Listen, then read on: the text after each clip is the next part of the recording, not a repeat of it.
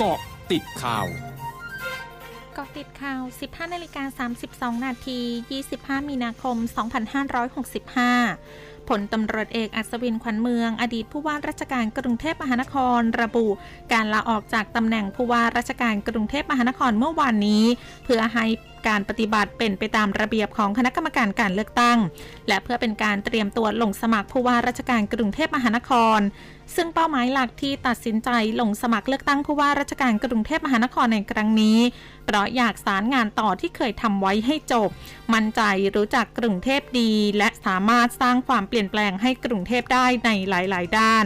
หากคนกรุงเทพให้โอกาสก็อยากจะกลับมาทำหน้าที่อีกครั้ง แต่หากในอนาคตพลาดโอกาสที่จะกลับมาทำงาน ตนเองก็คงไม่ยุ่งกับการเมืองอีกเตรียมแถลงนโยบายและทีมงานที่จะเข้ามาร่วมทำงานอย่างเป็นทางการในวันที่ 28 มีนาคมนี้ นายบุญสิงห์วรินทร์รัก สสบัญชีรายชื่อ และนายทะเบียนพักเศรษฐกิจไทย เผยกรณีนายเติมตระกูลกมลวิสิทธิ์บุตรชายนายชูวิทย์กมลวิสิทธิ์ได้เข้าร่วมสังเกตการณ์การประชุมคณะกรรมการบริหารพักวันนี้ จะมีโอกาสมาร่วมงานกับพักหรือไม่ ว่าต้องถามเจ้าตัว ซึ่งนายเติมตระกูลไม่ได้ขอตำแหน่งอะไรในพักแต่ถือว่าเป็นคนรุ่นใหม่ที่มีคุณภาพ และมีแนวคิดทิศทางเดียวกับพัก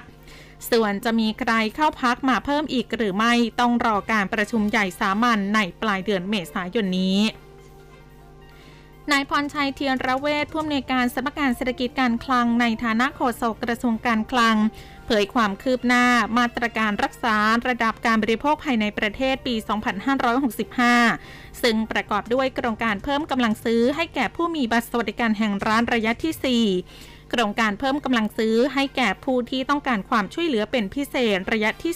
2 และโครงการคนละครึ่งระยะที่ 4 โดยจากข้อมูลสะสมณวันที่ 24 มีนาคม มีผู้ใช้สิทธิ์ทุกโครงการรวม 40.88 ล้านราย และมียอดใช้จ่ายรวมทั้งหมด 63,109.11 ล้านบาทพร้อมย้ำว่าทั้ง 3 โครงการประชาชนสามารถใช้จ่ายได้จนถึงวันที่ 30 เมษายนนี้ ช่วงนี้ไปเกาะติดวิกฤตรัสเซียยูเครนค่ะเกาะติดวิกฤตรัสเซียยูเครน สำนักอายการยูเครนเผยมีเด็กเสียชีวิต 135 ราย บาดเจ็บ 184 คน นับตั้งแต่รัสเซียเริ่มปฏิบัติการทางทหารในยูเครน โดยในจำนวนดังกล่าวมีเด็กเสียชีวิต 2 ราย ในระหว่างการต่อสู้อย่างเข้มข้นในเมืองรูบิสเน่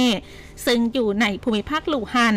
ขณะที่วันนี้มีเด็กวัย 6 ปีและ 13 ปี ได้รับบาดเจ็บจากการโจมตีของรัสเซีย ในเมืองหนึ่งของภูมิภาคโดเนส ช่วงหน้าคืบหน้าข่าวอาเซียนค่ะร้อยจุดห้าคืบหน้าอาเซียนรองผู้ว่าราชการกรุงจาการ์ตาของอินโดนีเซียเผย ทางการกรุงจาการ์ตาทยอยผ่อนคลายกฎระเบียบต่างๆ ที่ใช้ควบคุมการระบาดของเชื้อไวรัสโควิด -19 เพื่อเตรียมเปลี่ยนเข้าสู่การเป็นโรคประจำถิ่น พร้อมทั้งอนุญาตให้ผู้ที่รับวัคซีนโควิด -19 ครบและเข็มกระตุ้น เดินทางกลับภูมิลำเนาในช่วงเทศกาลอีดิลฟิตรีได้ธนาคารชาติแห่งกัมพูชาเผยในปี 2564 จำนวนผู้ใช้บริการชำระเงินผ่านโทรศัพท์มือถือในกัมพูชาอยู่ที่ 13.6 ล้านราย เพิ่มขึ้นร้อยละ 42 คิดเป็นมูลค่า 113.67 พันล้านดอลลาร์สหรัฐ เพิ่มขึ้นจากปี 2563 ที่มีมูลค่า 95.31 พันล้านดอลลาร์สหรัฐ โดยสถานการณ์การระบาดของโรคโควิด -19 เป็นตัวกระตุ้นให้ประชาชนหันมาใช้ระบบชำระเงินผ่านอิเล็กทรอนิกส์กรมการท่องเที่ยวประจำเมืองดานังของเวียดนาม ร่วมกับหน่วยงานที่เกี่ยวข้อง เตรียมจัดงานเทศกาลบอลลูนลมร้อน วันที่ 27 มีนาคมนี้ เพื่อเฉลิมฉลองการกลับมาเปิดรับนักท่องเที่ยวต่างชาติ ซึ่งวันดังกล่าวเป็นวันที่เมืองดานังจะต้อนรับเที่ยวบินเชิงพาณิชย์ ระหว่างประเทศ 2 เที่ยวแรก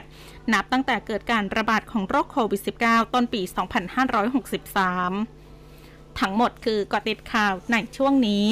สุพิชยาถาพันรายงานค่ะ